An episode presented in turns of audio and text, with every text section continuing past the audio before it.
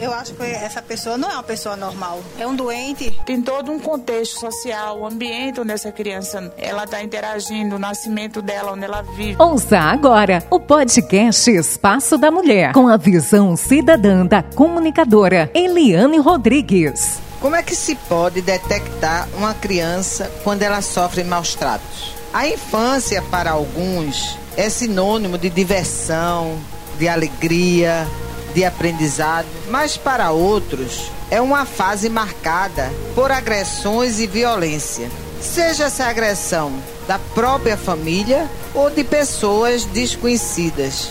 Para a ONU, a Organização das Nações Unidas, as quatro principais categorias de violência são o abuso físico, sexual, psicológico e a negligência. Essas formas de agressão contra criança e adolescente quando não levam à morte, pode desencadear profundos traumas que perduram até a vida adulta.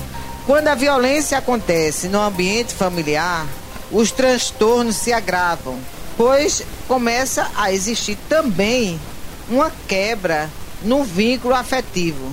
No entanto, como essa violência pode acontecer em vários ambientes, é preciso que os pais estejam atentos as mudanças de comportamento de seus filhos, das suas filhas, já que isso pode ser um indicativo de que algo está errado com aquela criança ou com aquele adolescente.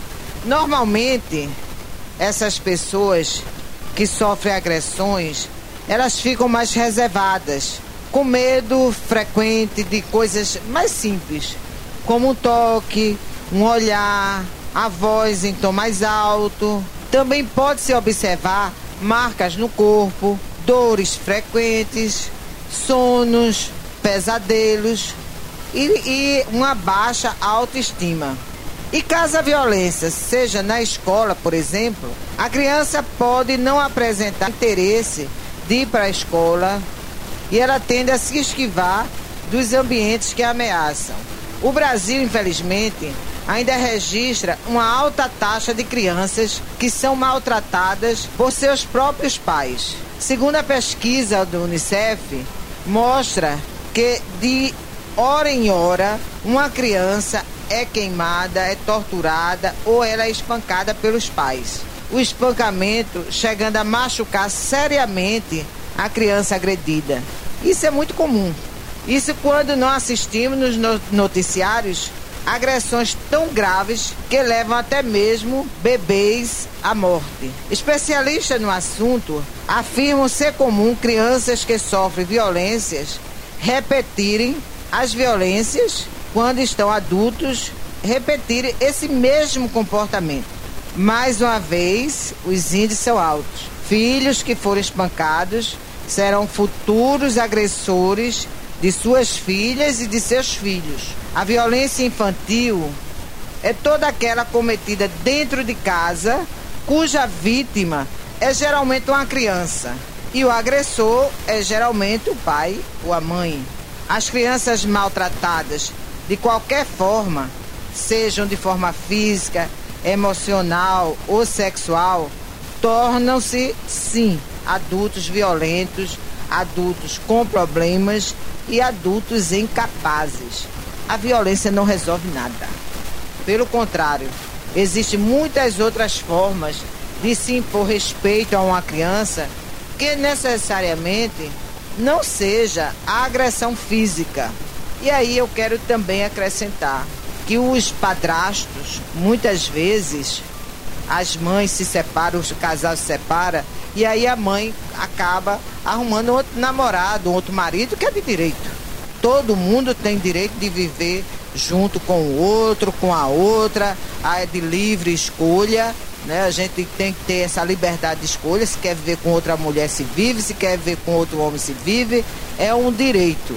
Agora, a gente não pode é expor os nossos filhos, as nossas filhas, para essas pessoas fazerem o que bem quer. E a gente sabe que aqui em Nazaré da Mata, aqui em nossa região, o que mais acontece, é, além da violência dos pais, não é porque essa educação patriarcal de homem querer mandar, de homem ter o poder, isso vai levar muito mais de 500 anos. Se já se passaram 500, vamos botar mais 500 anos aí por cima, né? Mas tem os padrastos que muitas vezes se aproveitam, não, às vezes não é nem para bater a agressão física, mas é a agressão sexual, é a violência sexual contra criança e adolescente.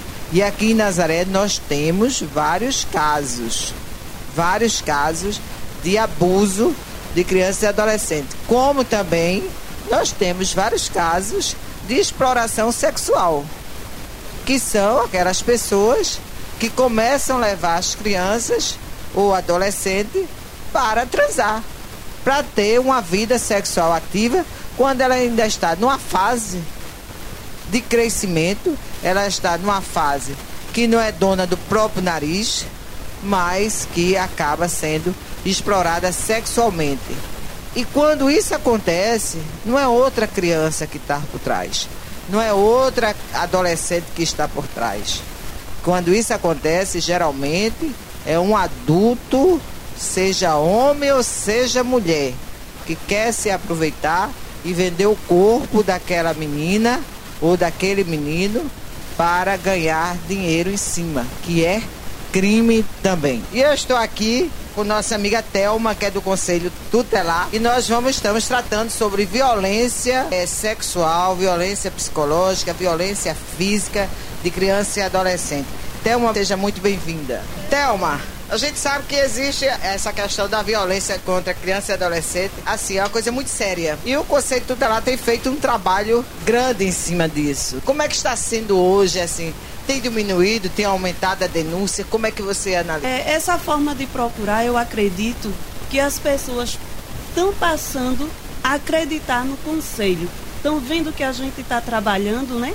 De uma forma visível para que todo mundo veja o nosso trabalho e que cada vez mais estão acreditando, estão procurando é, amenizar os problemas, né? Porque quando a gente não está podendo resolver um problema, então a gente tem que buscar ajuda para que a gente não fique sufocado, não é verdade? Quando a gente está de fora, a gente acha que não tem problema, mas aqui em Nazaré, infelizmente, tem muitos problemas desse tipo. Os problemas maiores são da violência física, a violência é, sexual ou a negligência dos pais? A negligência dos pais, em primeiro lugar, Eliane. Mas, infelizmente, existe casos de abusos sexuais. E quando isso acontece, é com, com a própria família. Não são pessoas estranhas. Infelizmente, são as pessoas de casa que está lado a lado com a criança, que está convivendo com a criança. Isso é, requer muito cuidado, né? Então que as mães fiquem atentas a cada modificação da criança, né? E na maioria das vezes são com as meninas.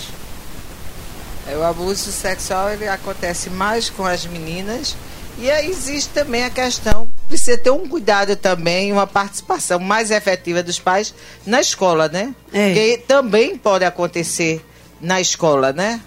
É verdade. Quem sofre violência hoje é um pretenso violentador, é um pretenso agressor no amanhã, quando ele é pai, quando ele fica adulto. Então, vocês hoje, quando analisam assim, recebem uma criança que foi violentada, de, seja de qualquer forma. E aí esse pai acompanha. Esse pai também, vocês têm essa, esse cuidado de ver se esse pai sofreu violência na infância ou essa mãe sofreu? Eliane, quando acontece abuso, o primeiro caminho que a gente tem que cuidar. Muitas vezes o pessoal acha que a gente tem que procurar prender a pessoa que fez aquela situação com a criança.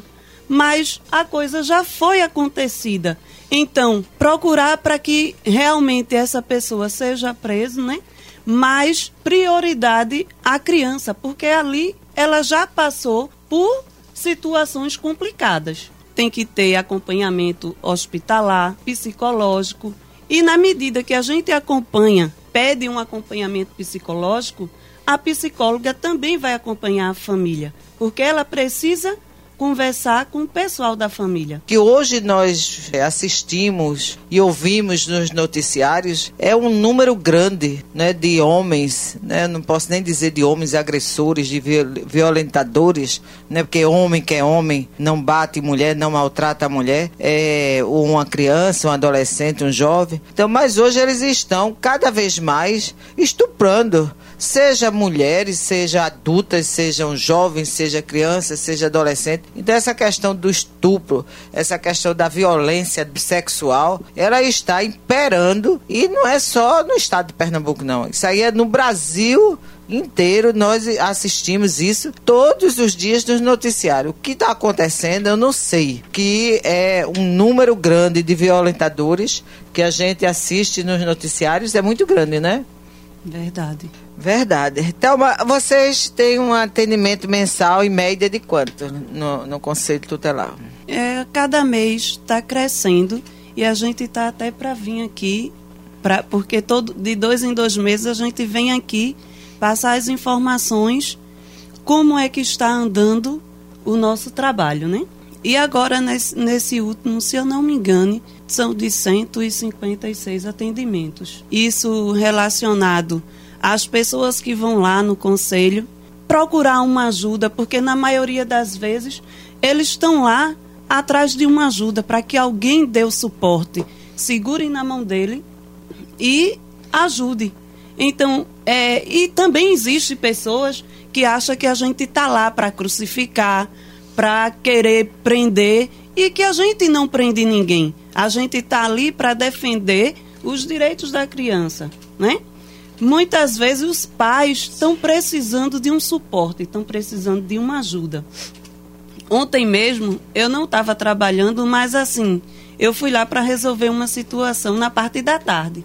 E chegou uma senhora lá apavorada porque tinha reclamado com uma filha, porque os filhos hoje não querem aceitar que os pais reclamem. Né, tem pais né, que pega a criança de meses ou às vezes com menos de um mês e porque a criança quando nasce muitas vezes ela tem a cólica, ela tem algumas coisas que chora a noite toda e aí os pais não aguentam, não estão preparados e aí acaba batendo na criança achando que vai calar.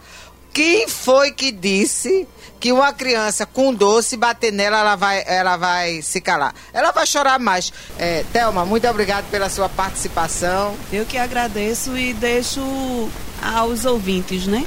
Que souber de alguma, alguma coisa que o, as crianças e os adolescentes daqui do nosso município estão passando, apareça lá no conselho. Se não quiser se identificar, faça a denúncia pelo Disque 100.